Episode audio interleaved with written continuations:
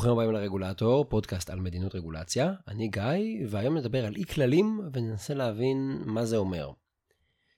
לפני כמה זמן, בתפקיד קודם שלי, אה, קיבלתי מייל מיחידה שרגולטורית שעוסקת בעובד בשטח. והם נתקלו במקרה ייחודי שלא מתאים לדרישות שנקבעו בתקנות. והם אה, ביקשו עזרה כי הם רצו להוציא החלטה שנותנת פטור באותו מקרה. רצו להקל על אותו מפוקח. אמ, הבעיה היא שהתקנות לא אפשרו לתת להם פטור. התקנות אמרו, אלה הדרישות, וזהו, נקודה, סוף פסוק.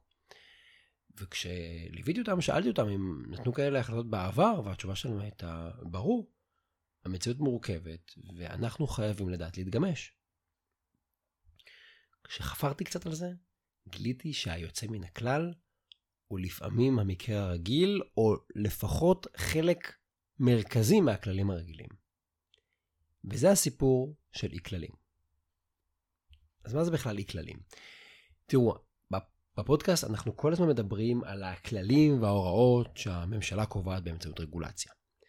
אמ, חובה לבדות ממ"ד בכל בית, אסור לשלוח אס.אם.אס בזמן נהיגה, חייבים לקבל רישיון עסק בשביל לפתוח עסק. יש מיליונים, מיליוני כללים של אסור ושל מותר ותנאים ומה חייבים ורישיונות. אבל לצד כל הכללים האלה, יש עולם מקביל כמעט בלתי נראה. זה העולם של האי כללים. אי כללים הן ההוראות שקובעות מתי הרגולציה לא חלה. מתי ההוראות לא מתקיימות. נניח, אם אתם מייבאים מוצר חשמלי, אתם חייבים אישור של מכון התקנים. ממש לקחת את המוצר הזה לבדיקת מעבדה ולהציג אותו למכון התקנים ולקבל אישור. חוץ ממקרה של יבוא אישי, שעליו הרגולציה לא חלה. דוגמה אחרת, יש חובה חוקית להנגיש אתרי אינטרנט לאנשים עם מוגבלויות.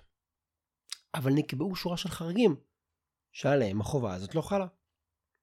חוק ניירות ערך קובע שתאגיד שרוצה להציע לציבור ניירות ערך, זאת אומרת להציע ניירות ערך לקבוצה גדולה, הוא צריך לפרסם תשקיף. אבל הרשות לניירות ערך מוסמכת לתת פטור אם מדובר בתוכנית אופציות לעובדים.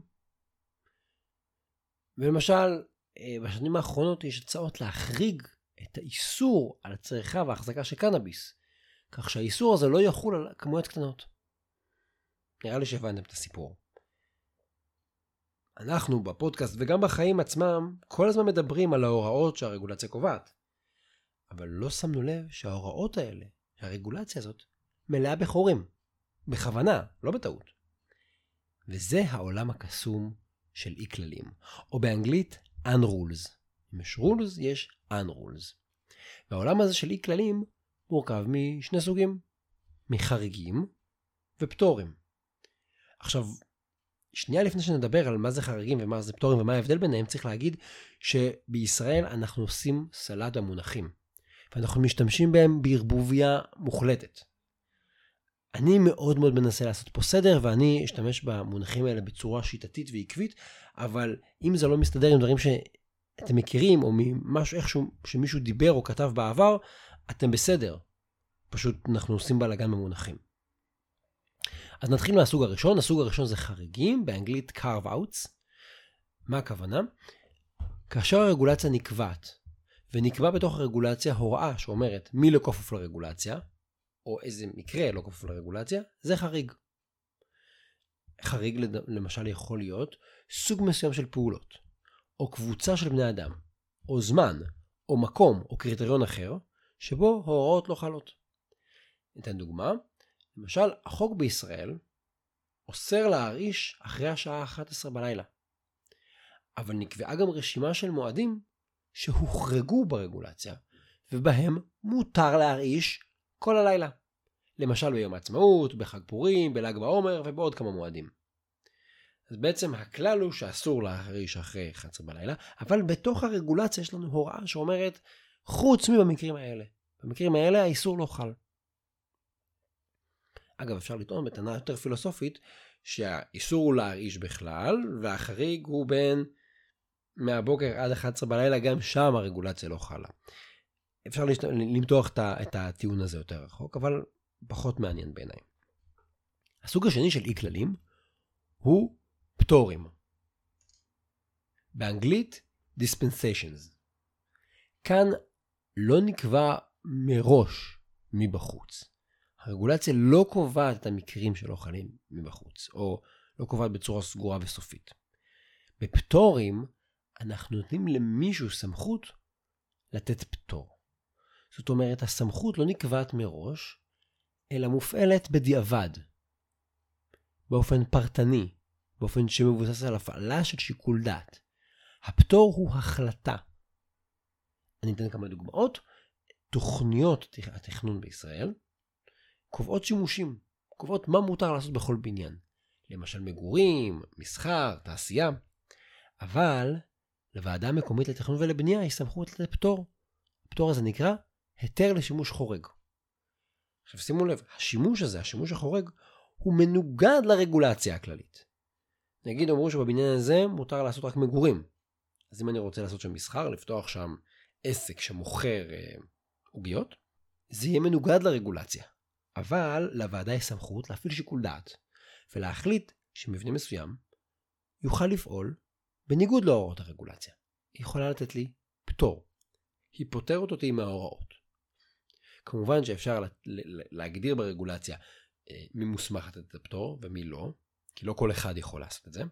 באיזה מקרים הוא יכול לתת את הפטור, אולי לכמה זמן הוא יכול לתת פטור, לפטור אותי לשנה, לשנתיים, לנצח או לא. אבל בסוף, גם אם אני תוחם את זה, הסמכות לתת פטור היא סמכות שבשיקול דעת, היא לא קורית תמיד.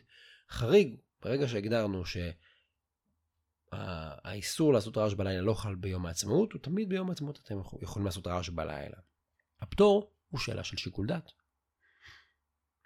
כמו שאמרתי קודם, ההבחנה בין חריגים לפטורים היא לא דבר שמעוגן בישראל. בז'רגון הישראלי אנחנו משתמשים במנוחים האלה בערבוב ובלי הבחנה, ופעם אחת אני אגיד על משהו פטור, פעם אחת אני אגיד על משהו חריג.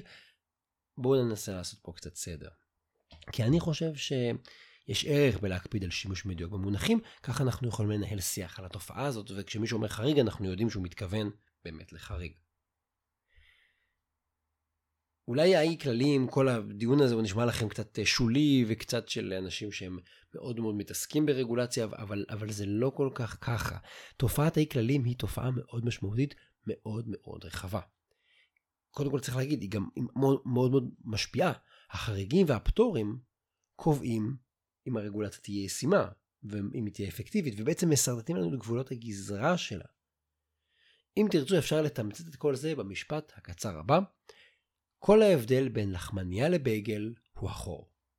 סוף ציטוט. זה ציטוט, פתגם שהמצאתי במיוחד לצורך הפרק הזה, אז אם אתם רוצים מוזמנים לצטט אותי, גיא מור, שם שם. למה אני מספר את כל זה? כי אנחנו לא כל כך מבינים כמה אי כללים זו תופעה ענקית, שהיא מעצבת את הרגולציה, והיא חשובה ממש כמו הרגולציה הסטנדרטית שאומרת מה חייבים לעשות, הרגולציה שאתם מכירים.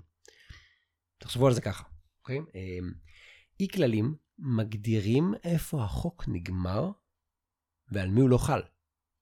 ולכן הם מאוד מאוד עוצמתיים.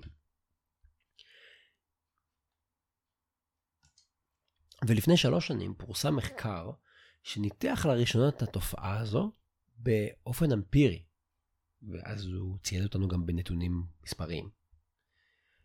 מה שהחוקרים עשו זה לנתח את כל תזכירי החוק שפורסמו בארצות הברית בין 2016 ל-2020 ב Federal Register, זה הרשומות הרשמיות שלהם. הם מצאו 746,742 הוראות רגולטוריות, והם הצליחו לספור 146,894 אי כללים. זה אומר בסדר גודל שעל כל חמש הוראות רגולטוריות אתם תמצאו אי כלל אחד. או אפשר להגיד את זה אחרת, אי כללים הם 16% מנפח הרגולציה. זה המון. זה לא שולי בכלל. פותח רגע סוגריים איך הם ביצעו את המחקר הזה במילה. אמ, יש מנועי אה, שפה שיכולים לספור ולנתח מילים וביטויים ואז אפשר אה, לאתר אותם, לספור אותם, לנתח את ההקשרים שלהם, דברים כאלה. אז הם מיפו מילים שמאפיינות הוראות רגולטוריות, כמו נגיד מילה must, ומילים שמאפיינות אי כללים, נגיד exempt. אז ברגע שהם יצרו רשימות של מילים וביטויים ששייכים לשתי הרשימות האלה, של רגולציה ושל אי כללים, הם הריצו ניתוח לשוני על כל הטקסט של כל הרגולציה, והם ספרו את המופעים השונים. ואחר כך הם כמובן בדקו את זה, טייבו את זה וכולי. אה, מאחר שמדובר במחקר הראשון על הנושא הזה, סביר להניח שבנק המילים שלהם עבור אי כללים הוא היה לא מלא והם פספסו לא מעט. אני מהמר שהם פספסו כנראה כמה עשרות אחוזים מהאי כללים וזה כנראה מספר יותר גדול אפילו. אבל מה השורה התחתונה ולמה כל זה בכלל חשוב? אז קודם כל אני אגיד שבנייר מדיניות שגל ויינרבה ואני פרסמנו לפני שנתיים וחצי, ניתחנו את העולם המסתורי הזה של אי כללים וניסינו גם באמצעות המחקר הזה וגם באמצעות הידע שלנו על רגולציה בישראל, טיפה לשפוך אור על התחום. ובסיכום הצפנו כמה תובנות שאנחנו חושבים שכל מקבל החלטות, גם הממשלה, אבל גם מי שעובד מול הממשלה, נגיד חברות פרטיות או עמותות, צריכים להכיר על אי כללים. אני רוצה לתמצת לכם פה חמש תובנות כאלה ממש על קצה המזלג. אם תרצו להעריך, כמובן נייר המדיניות קיים, אפשר לראות אותו באתר אינטרנט רגולטור אונליין, כנסו לעמוד של הפרק. אמ, אז ממש חמש תובנות קצרות על אי כללים. אחד, קצת אמרתי את זה, על אי כללים יש מקום מאוד מאוד מרכזי, הם משפיעים על איכות הרגולציה, זה לא רק הכמות. למשל, האם הרגולציה לא חלה על גורם חשוב, אז היא תיכשל. או האם הרגולציה חלה על מישהו לא רלוונטי, אז היא סתם מעמיסה. יש הרבה שחקנים שמשפיעים על הרגולציה ועוסקים בה ואומרים, תכילו עליי רגולציה, תדרשו ככה, אל, אל תדרשו את הדרישה הזאת, אל תדרשו את הדרישה ההיא. אבל הם לא נוגעים בשאלת האי כללים. הרבה פעמים לא משתמשים באי כללים כדי להחריג מישהו שהוא לא רלוונטי או לא, זה בכלל הכלי הזה הוא לא בשיח. נקודה שנייה, גם רגולטורים כמעט לא חושבים על אי כללים. העיקר בדיון הוא על התוכן של הרגולציה, וכמעט לא על איפה הרגולציה מתחילה ואיפה נגמרת ועל מי לא חלה. לפעמים אפילו זה יוצר מצבים מוזרים. למשל, הרגולטור רוצה לתת פטור, אבל אין לו סמכות, כי הוא לא דאג להכניס את זה בחקיקה. לפעמים יש הוראות חדשות, תקנות מאוד מאוד מודרניות מהשנה האחרונה, ולא הכנסנו לשם את הסמכות הזאת בכלל, אז, אז אי אפשר. נקודה שלישית, פטורים הוא עולם מסוכן, כי הוא לוקה באי שקיפות. אמרנו שבחריגים אני מעגן את מי שמוחרג מהרגולציה בנוסח של הרגולציה, בחוק, בתקנה, בנוהל, בפטורים אני נותן למישהו, לבעל תפקיד, להפעיל את שיקול הדעת. כאשר אני נותן סמכות לגורם ספציפי להפעיל שיקול דעת במקרים פרטניים בחלוקת הפטורים, אז בעצם אני אומר שהאי כלל הוא כבר לא כתוב ברגולציה ואנחנו יודעים איך הוא מתנהג, כמה ואיפה, אלא העברתי אותו למישהו אחר. הוא הפך להיות מרגולציה פורמלית שמפורסמת לפעולה אדמיניסטרטיבית שהיא לא שקופה. ואז יש לנו פה סיכון, יש פה פתח לחוסר שוויון, במקרים קיצוניים גם פתח לשחיתות. כמובן שאני מעלה את הטענה באופן כללי, לא מאשים פה אף אחד כי אני לא יודע, אבל ברור שכשדברים מתנהלים באופן אה, אה, לא רשמי ופרטני ולא מתועד בהכרח, אז יש פה חשש. אה, וגם צריך להגיד, אה, היכולת של פיקוח ניהולי, פוליטי, פרלמנטרי, שיפוטי על הפעלה של אי כללים, הוא יותר קשה מעל, כאשר כשמדובר על פטורים מאשר חריגים. ומאחר שאף אחד לא מכיר את העולם של אי כללים, אני קצת בספק כמה משתמשים בכלל בפיקוח, בין אם פנימי ובין אם חיצוני, על, ה, על, העולם, על עולם התוכן הזה. נקודה רביעית היא שאי כללים הופכים את הרגולציה ליותר מסובכת ועם יותר מסלולים. אולי אחרי שאנחנו שומעים על, על העולם הזה, או קוראים את. המאמר ואת נייר המדיניות, אנחנו... יהיה לכם חשק להתעסק בעולם התוכן הזה, ואני בעד. אבל כאשר אני אומר, הנה ההוראות, אבל אה, גורמים א', ב' וג' מוחרגים מההוראה הזאת, ובשעות הלילה ההוראה היא לא בתוקף, ומנהל מחוז יכול להחריג מהדברים האלה, וגורם ארצי יכול להחריג מדברים אחרים.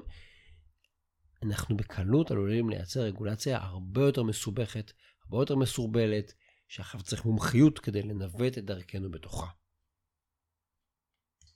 אגב, דוגמה לדבר הזה ראינו בפרק 37, כשדיברנו על איך אפל נאלצת להתמודד עם רגולציה של ה-FDA ואיך היא מנצלת את הרגולציה הסבוכה של ה-FDA. והנקודה החמישית והאחרונה היא שאי כללים הם חשובים. רגולציה גורפת, שחלה תמיד ועל כולם ובכל המקרים, תהיה פחות איכותית ולעיתים בלתי ישימה לחלק מהמפוקחים. אי כללים עוזרים לנו למקד את הרגולציה בלי לבטל אותה. לכן אי כללים הם כלי משמעותי לעשות רגולציה מבוססת ניהול סיכונים, לעמוד במבחן עלות תועלת, ויכולה להיות כלי להפחתה של הנטל הרגולטורי, אבל בלי לשפוך את התינוק עם המים, בלי לאבד את התועלת מהרגולציה. ולכן חשוב להכיר את הכלי הזה, להכיר את התופעה הזאת של אי כללים, ולהתחיל להתייחס אליה, לדבר עליה, להשתמש בהם, ללמוד איך להשתמש בהם, כי אי כללים הם כאן והם משפיעים מאוד על הרגולציה שלנו. זהו עד כאן להיום, תודה רבה שהאזנתם לפרק הזה של הרגולטור, אני גיא מור. אתם מוזמנים להיכנס לאתר האינטרנט regulator.online בעמוד של הפרק שהכותרת שלו היא אי כללים הממלכה ההפוכה, יש לכם את הפרק עם הפניות להרבה מאוד מקורות כולל למאמר שפורסם בארצות הברית לפני כשלוש שנים ולנייר המדיניות שכתבנו בעברית כאן פשוט אה, שמנתח מסכם ומנגיש לכם את המידע הזה. אמ, אני אשמח מאוד אם תוכלו לדרג את הפודקאסט באפליקציה שבה אתם מאזינים ולהמליץ לחבר או לחברה על הפרק הזה או על הפודקאסט באופן כללי. תודה רבה, התכנים משקפים את דעותיי בלבד.